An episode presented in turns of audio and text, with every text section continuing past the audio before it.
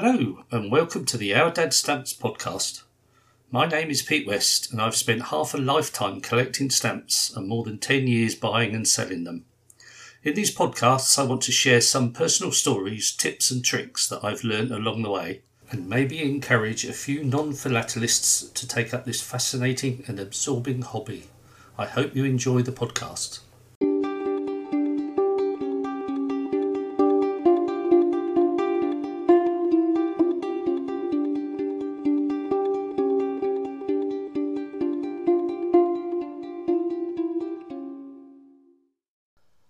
Hello again from Our Dad Stamps. As we're nearing the Platinum Jubilee of the Queen, I thought this would be a good time to do a podcast about Queen Elizabeth II. But before we do, just a brief look back at history. As I'm sure most of you are aware, Great Britain is the only country that does not have to put its name on stamps. But this wasn't always the case. Originally, when stamps were first introduced, most countries never conceived of the idea of posting items overseas, and it was all intended to be used on internal mail. Therefore, there was no need to put the country's name on. But gradually, the practice became more and more common. And in 1874, when the Universal Postal Union was founded, they decreed that all stamps intended for international use must bear that country's name.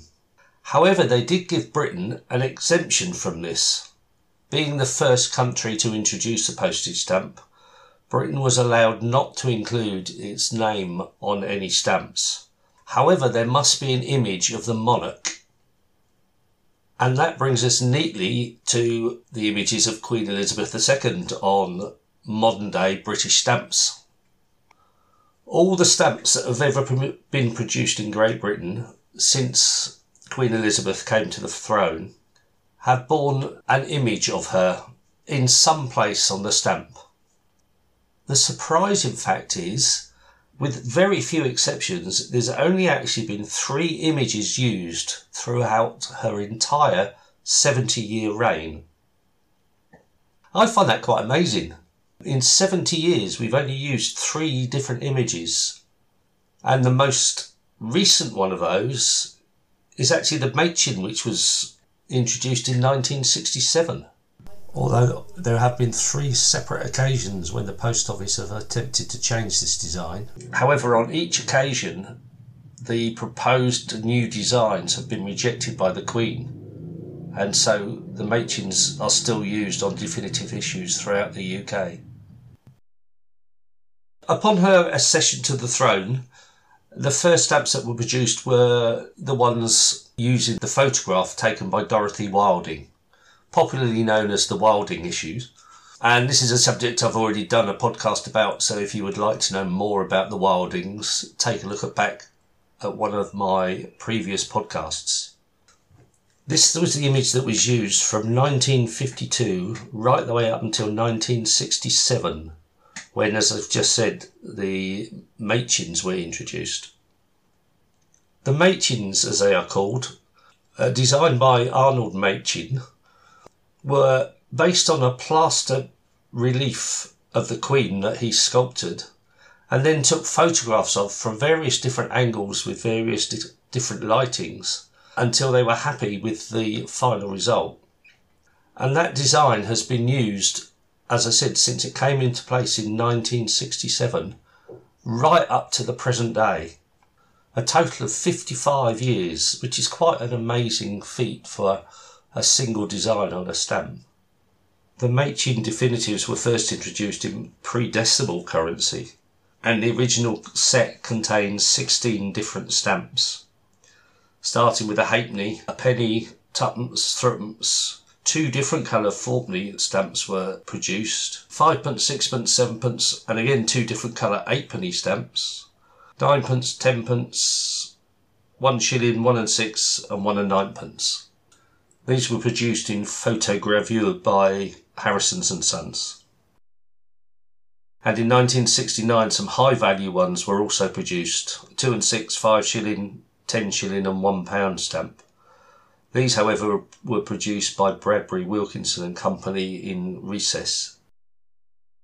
For decimalisation in 1971, a whole new set of stamps were produced, and over the following years, hundreds of different variations, different prices, different printing methods, different printers, different colours.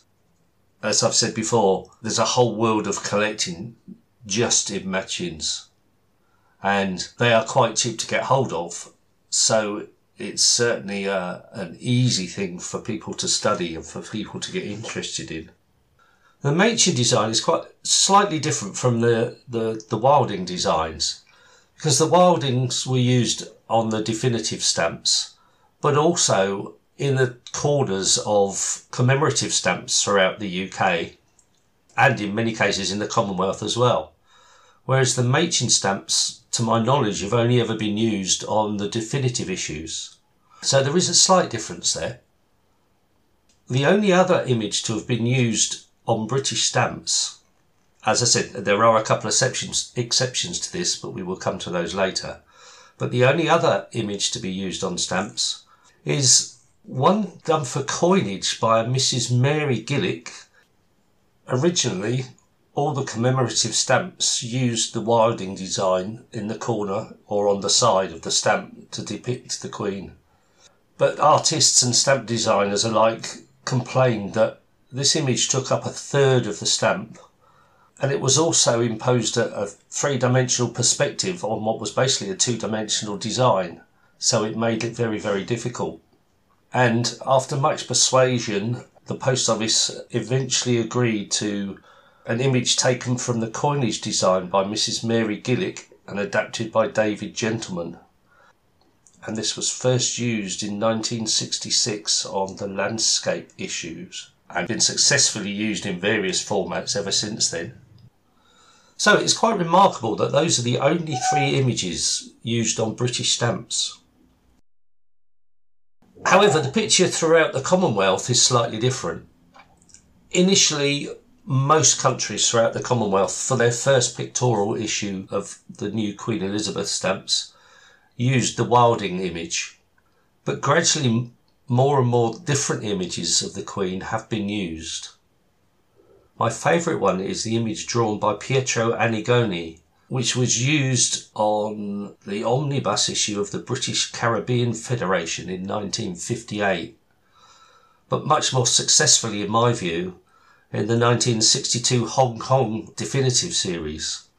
This shows the Queen in her Order of the Garter robes from the head and shoulders upwards. On the small value stamps it's in a single colour, but on the high value stamps from $1.30 upwards, then the portrait of the Queen is in multicoloured with a single colour background, and I think it's quite effective, although I understand it was not a popular painting at the time. As I've said, there are also many other different images of the Queen on stamps in various Commonwealth and rest of the world countries even. And if this is an area you wanted to collect, you have a host of material of which to look at. A good place to start, however, would be the various omnibus issues. As we have said before on these podcasts, omnibus issues are where several different countries use exactly the same design to commemorate a specific event. And there are many specific events in the Queen's lifetime that have warranted omnibus edition stamps. For example, in 1972, it was the Royal Silver Wedding of the Queen and Prince Philip. Many countries produced a similar design, showing a picture of the Queen and Prince Philip. There was also the Silver Jubilee in 1977, and in fact many jubilees, the Silver Jubilee in 1977, the Golden Jubilee in 2002, the Diamond Jubilee in 2012, and of course we have the Platinum Jubilee coming up very shortly. And that brings me back to a point I made earlier about the exceptions on British stamps with images of the Queen other than the three we have mentioned.